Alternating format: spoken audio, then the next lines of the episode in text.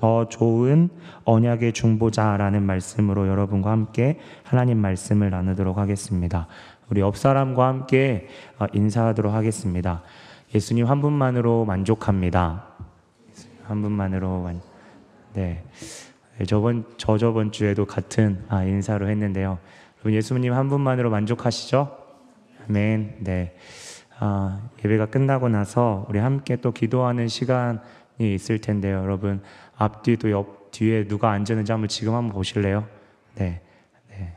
한번 네. 그리고 혼자만이 아니라 네, 뒤에 누가 앉았는지 보시고 그 사람 곁에 기도해 주셔도 좋고 아니면 그 사람을 생각하고 이렇게 중보하고 함께 기도해 주셨으면 어, 좋겠습니다.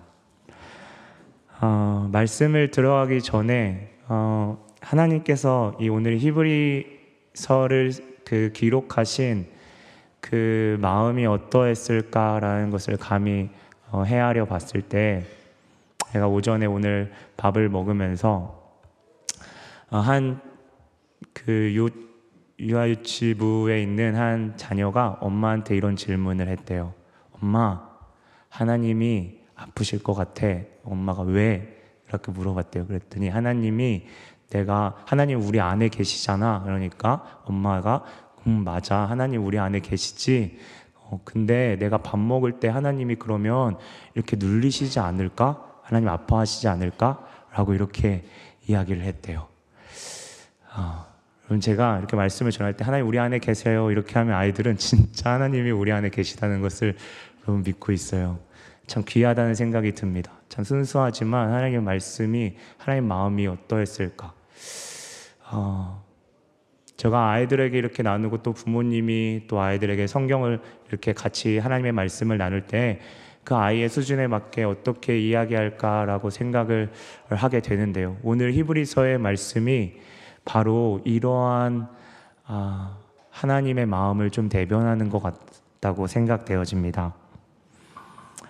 어, 어떻게 생각하면 이러한 히브리서의 모습을 보면 음, 책을 읽고 있는 그러한 어, 옆 자녀에게 어, 옆에서 아빠가 엄마가 설명해 주는 그런 모습도 떠올릴 수 있고요. 그리고 아이가 고민하고 어떤 문제가 있고 어떤 몸에 상처가 나서 힘들어할 때 옆에서 격려해주고 세워주는 부모님의 마음도 오늘 말씀 가운데 느껴집니다.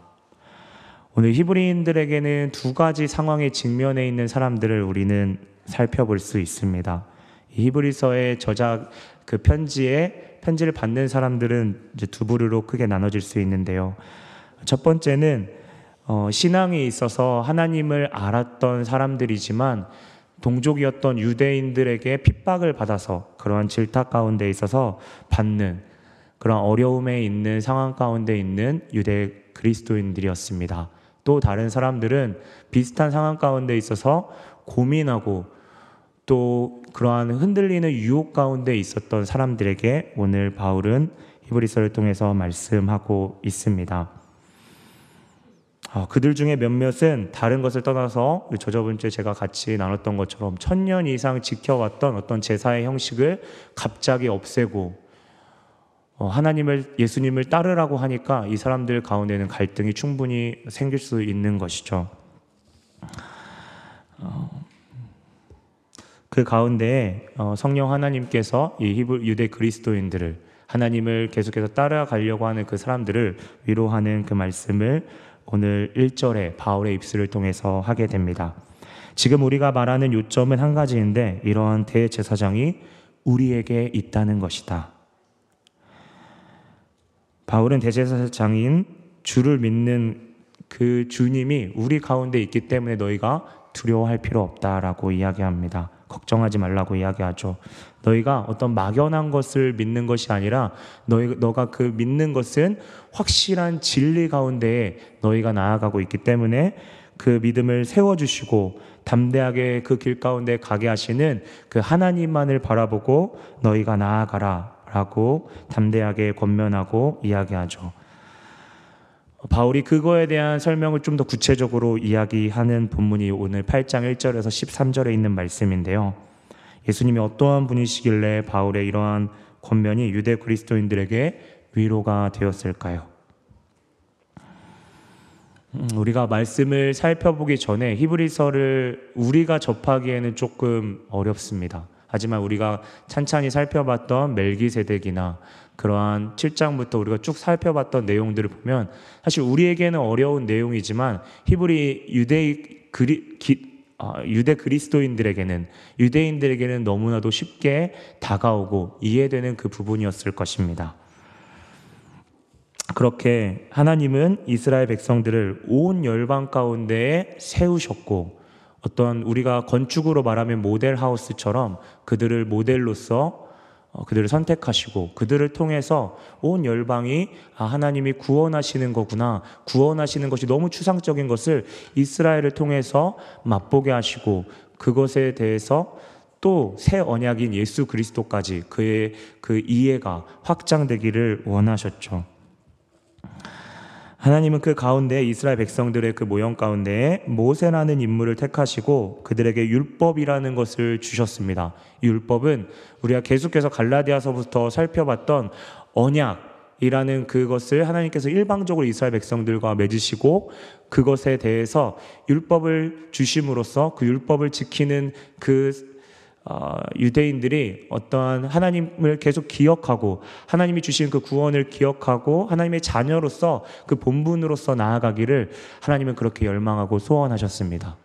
때로는 인간의 연약함을 아셨던 그 하나님은 속죄라는 제사라는 제도를 통해서 율법에 있어서 온전하지 못하는 못한 그들이 마음으로 하나님 앞에 돌이키고 하나님 앞에 그 언약을 기억하고 감사함으로 나아가기를 소원하셨습니다. 어쩌면 그 언약이라는 그 핵심은 하나님이 우리에게 주셨던 우리의 정체성이자 어쩌면 이스라엘만의 어떤 이야기가 아닌 지금 예배를 드리고 있는 우리 가운데서도 우리가 가장 핵심적으로 무엇을 기억하고 살아가야 되는지를 예수님은 우리 가운데 하나님은 우리에게 묻고 계신다는 것을 오늘 성경을 통해서 보게 됩니다. 그러한 속죄 제사를 이제 어, 주셨는데요. 우리가 속죄 제사에 대해서 조금 더 오늘 본문을 본문은 들어가서 이야기하고 있습니다. 속죄 제사가 어떻게 이루어지는지 이스라엘이 죄를 지었을 경우에 1년에 한 번 제사장 중에 대제사장 한 명만 아론의 반차 그러니까 아론의 그 어, 레위 레위 지파 중에 아론의 계열에 있었던 사람의 차례대로 반차라는 것은 이제 그 계열상의 차례대로 그 직분이 맡겨지게 되는데요. 그 가운데에 한 명만 대제사장이 그 속죄 제물을 가지고 지성소라는 곳에 들어가게 됩니다. 혹시 성소, 지성소라는 개념을 한 번이라도 들어보지 못하신 분이 혹시 있을 수 있다고 저는 생각되어지는데요.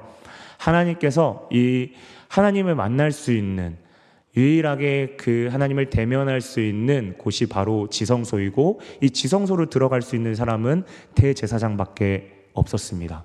대제사장만이 1년에 한 번 모든 죄를 짊어지고 또 그 가운데 오늘 성경을 보니까 예물과 희생 제물을 가지고 이 지성소로 들어가게 되죠. 어, 지성소로 들어간 이유는 단 한 가지입니다. 백성의 죄가 온 백성의 죄가 용서받고 이 언약이 깨지지 않고 계속해서 하나님과의 그 언약의 울타리 오늘 보니까 울타리 안에 그 너희가 내 안에라는 표현을 쓰고 있는데요. 그 안에 거하기 위해서 하나님과 지속적인 관계를 맺기 위해서 그것이 하나님과 또 인간에서 가장 중요한 부분이기 때문에 하나님은 그것을 끝까지 지키기로 어, 작정하셨죠.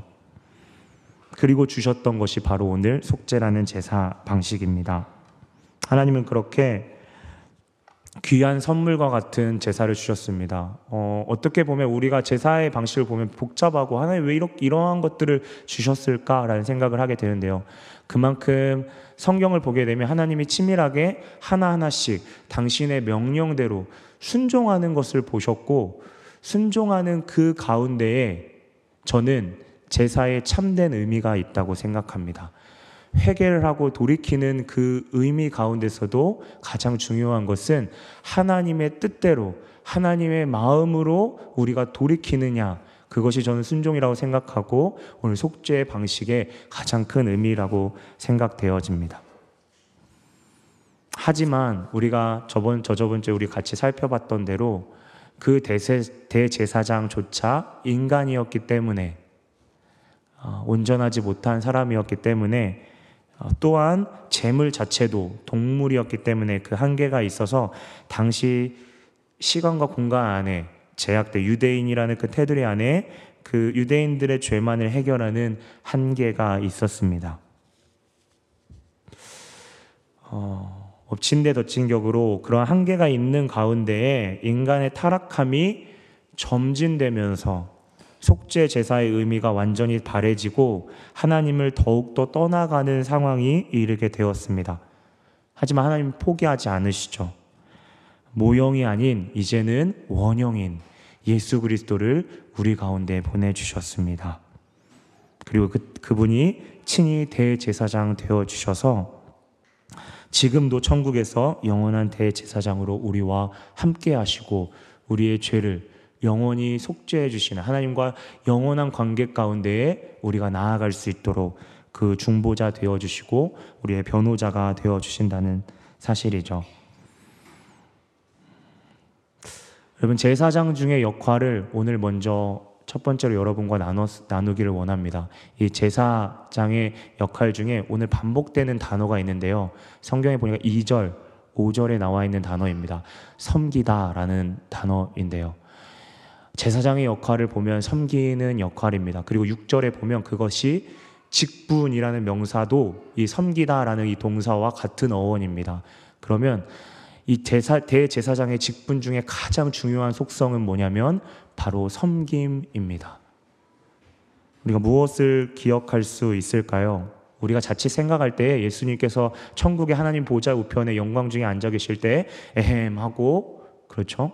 그냥 계신 것이 아니라 우리를 위해서 섬기고 그러한 섬김의 역할 그 영광과 종기로 높으신 분께서 역설적으로 그 마음 가운데 겸비함을 가지시고 우리를 어,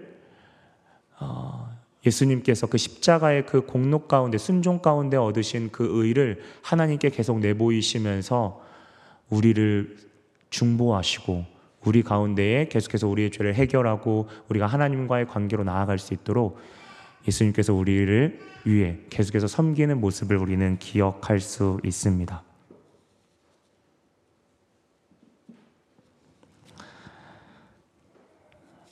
오늘 장막이라는 단어도 사실 이 단어는 사실 어, 섬 어, 인성 하나님의 예수 그리스도의 인성을 나타내는데요.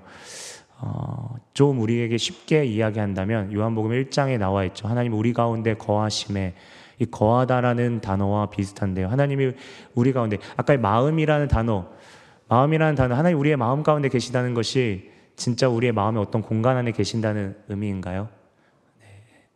그 의미보다는 하나님 우리 가운데 거하시고 함께 하신다는 것을 의미하고 그것을 사실 구약시대 장막이라고 이제 표현되어 있는 사실이죠. 그 하나님께서 우리의 중보자, 어, 하나님께서 우리의 마음만 계시는 것이 아니라, 그렇죠? 이땅 가운데 또 하늘 그 우리의 시공간을 초월하신 그분을 그분이심을 우리는 알고 있습니다. 그분께서 오늘 영원한 중보자 되어 주시고 대제사장 되어 주신다고 오늘 성경은 말씀하고 있습니다. 어, 섬김다는 것이 이 유대인들에게 어려웠을 것 같다는 생각을 말씀, 을 묵상하며 그러한 생각을 했습니다. 종의 형체로 내려와서 섬긴다는 것. 당시의 유대인들은 어, 사무엘상 그 말씀처럼 어떤 정치적인 메시아, 자신들을 어떤 군사적인 메시아로 어, 메시아를 기대했던 이스라엘 백성들에게 종의 형체를 비워서 어, 섬기신 그 예수 그리스도가 그들에게 깊이 와닿았을까라는 생각을 좀 하게 되었습니다. 그러한 유대인들에게 오늘 유대인들이 알고 있는 이 성소, 지성소, 대제사장이라는 그 개념의 그림 언어로 오늘 유대인, 유대 그리스도인들에게 그들의 수준에 낮춰서 말씀하고 계시는데요. 대제사장마다 그들이 예물과 희생 제물을 지성소로 들고 가져가는 것을 우리가 서두에 다시 한번 살펴본다고 한다면 대제사장 대신 예수 그리스도도 오늘 성경에 보니까 그 무언가를 들고 지성소에 그 희생 제물을 들고 가셨어야만 한다는 것을 유대인들에게 논리적으로 이야기합니다. 여러분 알고 있죠. 그쵸? 그 희생 제물이 무엇입니까? 바로 거룩하고 흠없으신 예수님 자신이었습니다. 이스라엘 백성들은 당시 대제사장이었던 아론이 그 희생 제물을 들고 지성소로 갔을 때 기뻐했습니다. 왜 기뻐했을까요? 바로 그 대제사장이 그 희생 제물을 통해서 하나님께 기도할 때 우리의 죄가 사해졌고 하나님과의 관계가 회복될 것을 그들은 확신하고 믿었기 때문입니다. 우리가 왜 예수 그리스도의 오심을 기뻐하고 그분의 재림을 또 기대하며 우리가 그 재림의 소망을 두는 이유가 무엇일까요? 어쩌면 유대인들과의 그 비슷한 그 기대함. 그렇죠? 1년 전에 우리의 죄악들을 사하셨던 그 하나님께서 지금 앞으로 대제사장이 또 1년 후에 드려질 우리의 제사를 받으시고 하나님께서 우리의 죄를 사하실 거야. 어쩌면 예수님의 초림이 우리 가운데서는 소망이 되는 거죠. 그 어떠한 것보다 소망이 되는 거죠. 왜냐하면 죄를 이미 사하셨던 그 주님이 재림 가운데 더 영광 중에 우리에게 임재하실 것을 우리는 기대하고 그것을 기뻐하는 것입니다.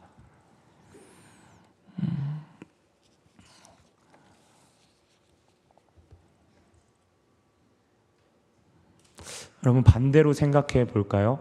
어, 예수님을 믿지 않는 사람, 대적하는 사람들에게 가장 큰 불행은 무엇일까요? 그들에게는 그들의 죄를 변호해 줄, 그들의 죄에 대한 심판을 변호해 줄 영원한 중보자가 없다는 사실입니다. 그들의 심판이 영원한 이유, 그들이 영원한 심판 가운데 고통이 되는 이유는 뭐냐면 그 고통 가운데 그들의 심판, 그들의 죄를 변호해 줄 변호자, 중보자가 없다는 사실입니다.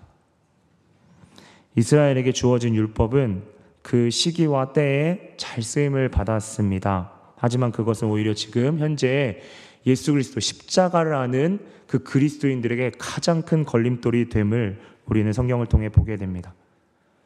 분명 모세는 오늘 말씀을 보니까 천상의 어떠한 성소의 모습을 하나님께서 보여주셨을 것이고 그 모세에게 인간의 수준으로 모세의 수준으로 그가 어떻게 지어야 될지 하나님께서 꼼꼼하게 말씀하심을 우리는 알 수가 있습니다.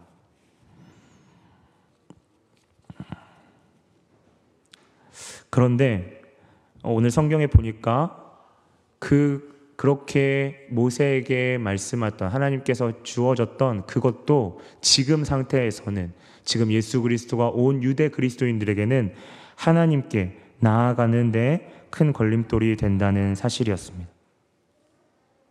여러분, 우리가 드려지는 예배도 이와 다르지 않다고 생각합니다. 아, 예배 자체를 제가 어, 이 형식 자체에 대해서 제가 부정하는 것은 아닙니다. 우리가 조심해야 되는 사실은 우리의 마음 가운데 하나님의 영광의 초점이 아니라 습관적으로 조상들의 우리 믿음의 선진들이 주었던 그 전통을 우리 가운데 기계적으로 따르고 있거나 아니면 반대로 대중의 인기에 우리가 편승하고 있는 건 아닌지 우리의 예배가 하나님의 영광이 아니라 그렇게 나아가고 있는지를 우리는 돌아봐야 합니다.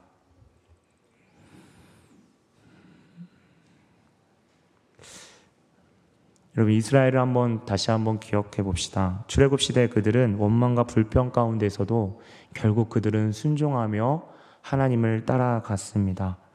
하지만 천년이 지난 이레미야 선지자 시대에는 마음이 돌같이 굳어져서 겉으로는 하나님을 따른다 이야기하지만 그들에게 회개는 형식적으로밖에 남지 않았죠. 천년이 되는 그 시간 가운데 얼마나 많은 예배를 드렸을까요? 그렇지만 그 시기, 시기가 지나가는 그 순간순간 그들이 놓쳤던 것은 마음의 중심이었습니다. 그 가운데 하나님은 예레미야 입술을 통해서 당신이 당신의 백성을 그럼에도 사랑하셔서 새 언약을 맺겠다고 하십니다. 언약의 핵심은 여기에 나와 있습니다. 오늘 성경에 가장 제가 중요하게 생각한다는 부분인데요. 나는 그들의 하나님이 되고 그들은 내, 내게 백성이 되리라. 여러분, 이 사실은 레위기에도 나오는 그 가장 언약의 큰 핵심인데요. 출애굽기 신명기도 나오죠. 나는 너 나는 너희의 하나님이 되고 그들 너희는 내 백성이 될 것이다라고 하는 것이 언약의 골자입니다. 이게 무슨 뜻인가요? 하나님이 너희를 내 나와 여러분 우리 모두를 끝까지 구원하시겠다라고 작정하신 것이 바로 언약의 가장 큰 핵심입니다. 그것은 모세와 맺으셨던 율법의 핵심하고도 다르지 않았습니다. 그런데 아마 이 에레미야와 새 언약을 맺으셨을 때 사실 좀 안타깝게도 예레미야도 예수님을 몰랐기 때문에 이 새 언약에 대해서 완벽하게 완전하게 이해하지는 못했을 겁니다. 하나님께서 보여주시는 만큼 귀하게 쓰임 받은 것이죠. 그렇게 하나님의 시간은 선지자를 통해 말씀하시고 그 이후에 여러 과정을 통해서 그들의 백성, 우리를 끝까지 붙드시겠다는 그 하나님의 마음을 계속해서 증명하셨습니다. 그렇다면 그 새 언약의 그 큰 테마는 어떻게 이스라엘 백성들과 우리에게 보여졌을까요? 먼저 우리가 살펴볼 수 있는 것은 세례 요한의 선포입니다.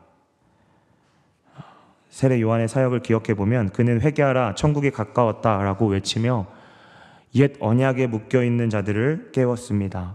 그리고 모세의 율법을 떠나서 너희가 저 높으신 하나님의 어린 양을 봐야 된다라고 외쳤죠. 이후에 예수님의 이 땅의 사역을 시작하시고 그들에게 수많은 먼저 기적과 이적 그리고 병 고치는 은사를 통해서 하나님 자신이 하나님의 아들이라는 것을 조금씩 마치 아이들에게 물가를 물과 친해지도록 물가를 이렇게 인도하듯이 먼저는 그 기적을 통해서 당시 유대인들은 그렇게 생각했거든요. 이 기적과 이적은 하나님의 사람만이 할 수 있다라고 생각했거든요. 그렇게 하시고 우리가 잘 알고 있는 마태복음 16장 결국에 그리스 베드로를 통해서 주는 그리스도시요 살아계신 하나님의 아들이십니다. 라고 하는 그 고백을 통해서 당신이 누구신지 새 언약의 주인공이심을 그 베드로의 입술 가운데 어쩌면 하나님의 아버지 하나님의 그 마음 가운데 사람들에게 것들을 보여 밝히 드러내 주셨습니다. 그리고 그분이 십자가에서 우리의 죄를 우리의 저주를 짊어지심으로써 그 십자가상에서 그 새 언약은 엄숙하게 이제는 더 이상 약속이 아닌 언약으로서 확증되고 공표되었습니다. 그리고 그 옛 언약은 이제는 그 기능을 완전히 상실하죠.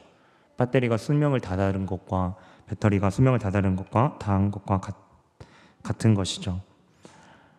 아, 이러한 십자가를 통하여 이 언약은 완전히 확증되었고 이것이 더 선명하게 보여진 것이 바로 부활의 사건입니다. 부활을 통해서 그분이 인간이시지만 동시에 하나님이심을 누구도 의심하지 못하게 하셨고 그분이 새 언약의 중개자임을 강력하게 이 부활을 통해서 증거하셨죠. 그리고 그 새 언약은 예수님 승천 이후에 여러분이 우리가 다 알다시피 오순절을 통해서 크게 확산되고 반포되었습니다. 그리고 그것을 오늘 유대인 그리스도인들과 우리가 확실히 보고 있는 것입니다. 성경을 보니까 이 새 언약을 이스라엘과 유대인과 맺겠다고 말씀하십니다. 이 글을 보는 순간 유대인들이 어떻게 생각했을까? 라고 생각했을 때 지금 이 상황은 히브리인들은 디아스포라 유대인입니다. 확산되어 있는 유대인이죠. 북이스라엘을 생각해 봤을 때 그들은 이미 사마리아와 섞여 있는 상태였고요. 우리가 알고 있는 유대인들도 유대인들도 흩어져 있는 상태였기 때문에 그 가운데에 아 하나님께서 우리를 구원하시기로 작정하시고 우리와 계속해서 함께 하시고 함께 하신다는 그 하나님을 어, 그 어, 유대인들과 이스라엘과 새 언약을 맺겠다라고 하는 그 말씀에 있어서 그들은 위로받고 그렇게 나아갔겠죠. 그렇다면 하나님은 이 새 언약이 우리에게 어떻게 되고 어떻게 이해되고 어, 받아들여지 이루어지기를 원하실까요? 오늘 말씀에 보니까 하나님은 오늘 그 언약을 이스라엘 백성들의 생각에 두고 그들의 마음에 기록하겠다고 말씀하십니다. 가장 먼저 중요하게 우리가 살펴봐야 되는 그 본문 중에 핵심 단어는 내가 하나님께서 우리가 아니라 하나님께서 일방적으로 그렇게 하시겠다고 말씀하고 계십니다. 그분이 언약 우리가 언약에 머물러 있게 하기 위해서 우리의 마음에 새겨서 우리가 기억하도록 하시겠다고 말씀하십니다. 더 이상 돌판이 아니라 우리의 생각, 우리의 생각이 연약함을 아시고 우리의 생각에 기록하시고 그 당신의 법을 우리의 마음 가운데 두어서 우리가 하나님을 계속 돌이키고 마음으로 할례를 하도록 마음으로 하나님 앞에 돌이키도록 하나님께서 하나님 아버지께서 우리에게 먼저 다가오시겠다는 그 작정하심이 이 말씀 가운데 어, 느껴집니다. 그러한 하나님의 열심은 지금도 지속되고 있습니다. 여러분, 우리 계속해서 반복하는 이야기지만요. 어, 이스라엘 백성들이 수천 년을 흐르면서 그들이 잊었던 것은 바로 마음의 중심이었습니다. 머리로는 알고 있는 그 하나님의 사랑이 가슴으로 내려와야 하는데 그것을 오늘 하나님의 사람을 통해서 바울을 통해서 그들의 수준에 맞게 계속해서 말씀하시는 그 하나님의 마음이 느껴집니다. 이것은 단순히 그들이 맹목적으로나 우리에게도 마찬가지죠. 하나님을 맹목적이거나 감정적으로 하나님께 반응하고 하나님을 믿는 것이 아니라 우리 각자의 모습에 다르게 하나님은 찾아오고 계시고 이성을 통해서 하나님을 찾기 원하시는 그 가운데서 하나님 이성적으로 다가오시고 또 우리 가운데 깊은 하나님의 그 마음 가운데 터치함 하나님과 함께하는 그 그것을 소원하는 자들에게는 그렇게 다가오심을 오늘 하나님은 말씀하고 계십니다. 우리의 수준에 맞게, 우리 각자에게 맞게 하나님이 다가오심을 이야기하고 있죠.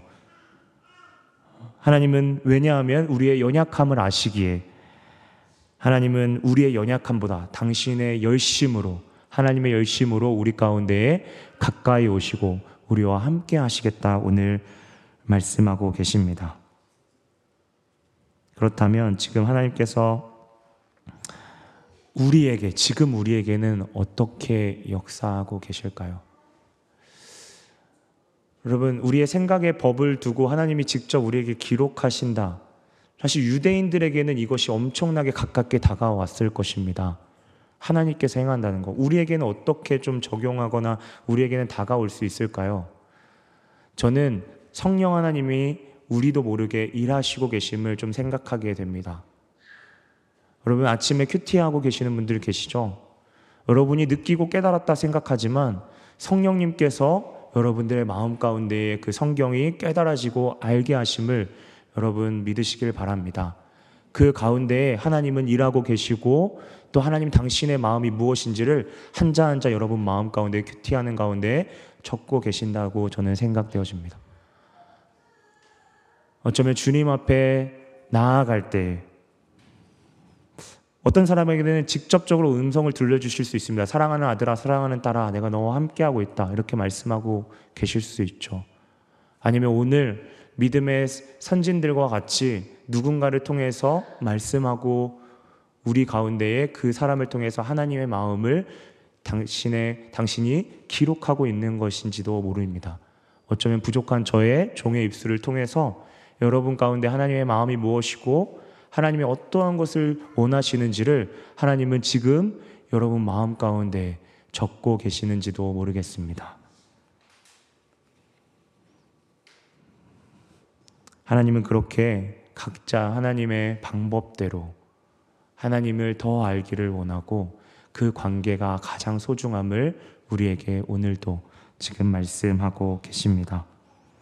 여러분, 그렇다면 우리가 어, 생각해 볼 것이 있습니다. 우리 가운데에 음, 어떠한 일도 하지 말아야 할까요? 어, 저는 오늘 극률을 12절에 극률에 많으신 그 하나님 우리의 죄를 어, 기억하지 않으시는 불의함을 우리의 기억하지 않으시 극률하신 신그 하나님을 역설적으로 이렇게 좀 생각해 보게 어, 되었습니다. 우리가 해야 될 것은 그 불의함과 우리의 마음 가운데 죄를 주님 앞에 완전히 돌이키고 회개하는 우리의 모습이어야 된다는 사실인데요. 우리는 우리의 자신의 죄인됨을 오늘 또 깊이 들여다 봐야 합니다. 여러분, 불이라는 것은 하나님을 향하여 악한 마음을 품는 것을 이야기합니다. 하나님을 이야 하나님을 이야기하고 결정해야 하나님이 결정해야 되는 그 자리에 그 깊은 내면에 들어가 있으면 우리 사람 내가 주권을 가지고 있고 내 삶을 통치하는 것을 말하고 있습니다. 은혜를 베푸시는 하나님을 거스르는 행동을 말하죠. 여러분 죄라는 이거 우리가 많이 들어왔죠. 원어로는 하마르티스 이 단어는 어떤 관역에서 빗나간다 한 번쯤 들어보셨을 겁니다. 관역에서 빗나간다는 뜻을 가지고 있습니다. 우리가 하나님의 영광을 위해서 그 목적만으로 우리가 지으심을 받고 우리가 그것을 목표로 목적과 그것을 향해 나아가야 하는데 자꾸 하나님의 뜻을 거스르고 자신의 뜻을 세우고 하나님의 영광보다 자기 자신을 기쁘게 하는 그 관역에 우리의 화를 겨누고 있는 것은 아닌지 우리는 주님 앞에 정직하게 돌아서야 합니다. 불편하지만 이러한 사람들의 마음 가운데서는 저를 포함해서 하나님도 나를 위해 필요한 것은 아닌지 때때로 그렇게 생각하고 있죠. 어떻게 나아가야 하는지 어, 그 고민할 때 어, 그것이 정말 하나님의 뜻이 아닌 내 뜻으로 결국에는 초점 맞춰져 있는 우리의 연약함을 보게 됩니다. 여러분 참 그렇게 생각하면 하나님의 은혜는 무한하다고 생각되어집니다. 12절에 이렇게 돌이키는 우리를 끝까지 인내하시고 극률이 여기시는 그 하나님의 마음을 묵상하면 십자가의 사랑은 다음 없음을 생각하게 됩니다.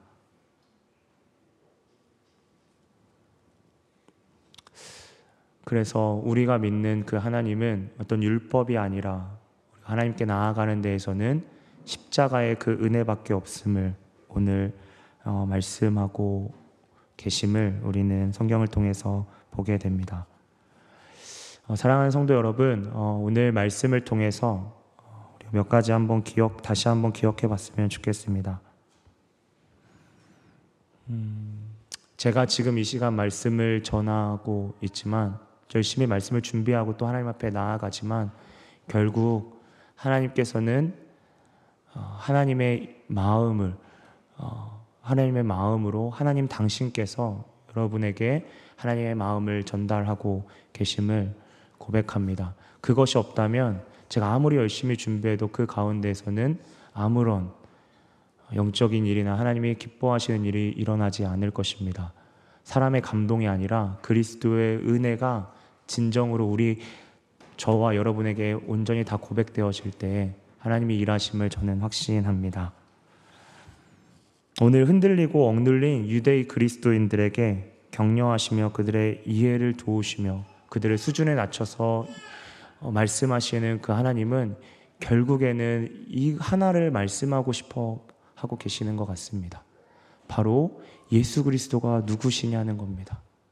여러분 예수 그리스도가 누구시냐라고 이 유대인 유대 그리스도인들에게 말했을 때 그분이 영원한 중보자이자 우리의 죄를 해결하시는 어쩌면 그것은 결국 심판이 두려워서가 아니라 하나님 당신이 하나님의 백성을 사랑하시고 끝까지 구원하시겠다는 그 하나님의 마음을 우리는 더 깊이 생각해 봤을 때 그 하나님의 말씀에 하나님의 마음에 예수 그리스도께서 온전히 낮아지셨고 섬김으로써 그 대제사장의 역할을 감당하시고 반복하지만 그 이유는 하나님을 하나님이 우리 가운데 더 다가와 주시고 우리 가운데 계속해서 난 너와 관계 맺고 싶고 너는 내 아들 딸이라라고 말씀하시는 그 하나 때문에 예수 그리스도가 이 땅 가운데 오시고 또 온전한 대제사장의 역할을 하셨다는 것을 오늘 말씀을 통해서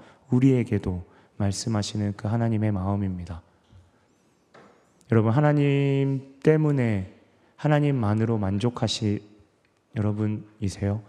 제가 왜 서두에 이 질문을 드렸냐면요. 지 설교를 준비하면서 저의 모습을 돌이켜 보니까 음, 하나님과의 관계에 있어서 저조차도 하나, 무엇 때문에 하나님을 의지할 때가 더 많더라고요. 하나님 자체, 하나님 죄를 우리가 우리가 회개해야 되는 목적은 무엇입니까, 여러분? 심판이 두려워서입니까? 아니죠.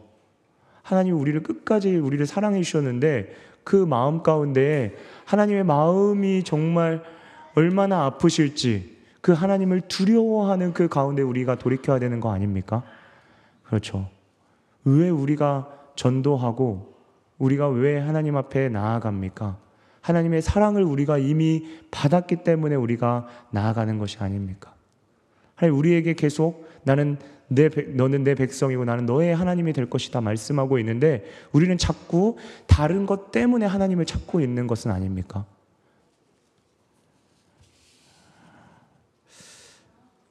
여러분 우리에게 고난을 주신 이유도 다른 이유가 없다고 생각하며 고난을 통해서 하나님을 더 깊이 아는 거죠. 그리고 누군가에게 그 고난을 통해 내가 받은 고난을 통해서 하나님을 더 깊이 알게 하는 그 통로로 삼기 위해서 우리에게 주셨다고 생각합니다. 우리의 모든 초점이 그렇다면 삶의 초점이 무엇으로 맞춰져야겠습니까? 바로 예수 그리스도이죠. 우리가 왜 우리가 살아가야 되는 이유가 있는지 작은 삶의 한 조각 그것을 왜 우리에게 허락하셨는지 결국 예수 그리스도를 더 알고 그분을 깊이 아는 것만이 하나님과의 영원한 관계 우리가 그것을 지음받은 그 목적 그, 그 기쁨을 우리에게 영원하게 누리게 하기 위해서 오늘도 하나님의 열심은 계속되고 있다는 사실입니다. 음, 다른 것이 아닌 것 같습니다. 하나님은 지금 우리 가운데 하나님이 우리 가운데 계속 당신께 나아오기를 원하십니다. 각자의 방법대로 그게 어떠한 방법이든 하나님을 기억할 수 있는 그 통로를 우리에게 계속 주고 있습니다. 어쩌면 그 자리가 여러분 이후에 기도의 자리일 수도 있겠다는 생각이 듭니다. 다른 걸 구하 어떠한 것을 여러분 구하시겠습니까? 그 어떠한 것보다 다윗처럼 하나님 나는 일평생 주님과의 관계만을 구합니다. 하나님 아직은 다 이해하지 못하지만 당신을 더 깊이 알고 그렇게 나아가길 소원합니다. 그 언약 가운데 내가 머물길 원합니다.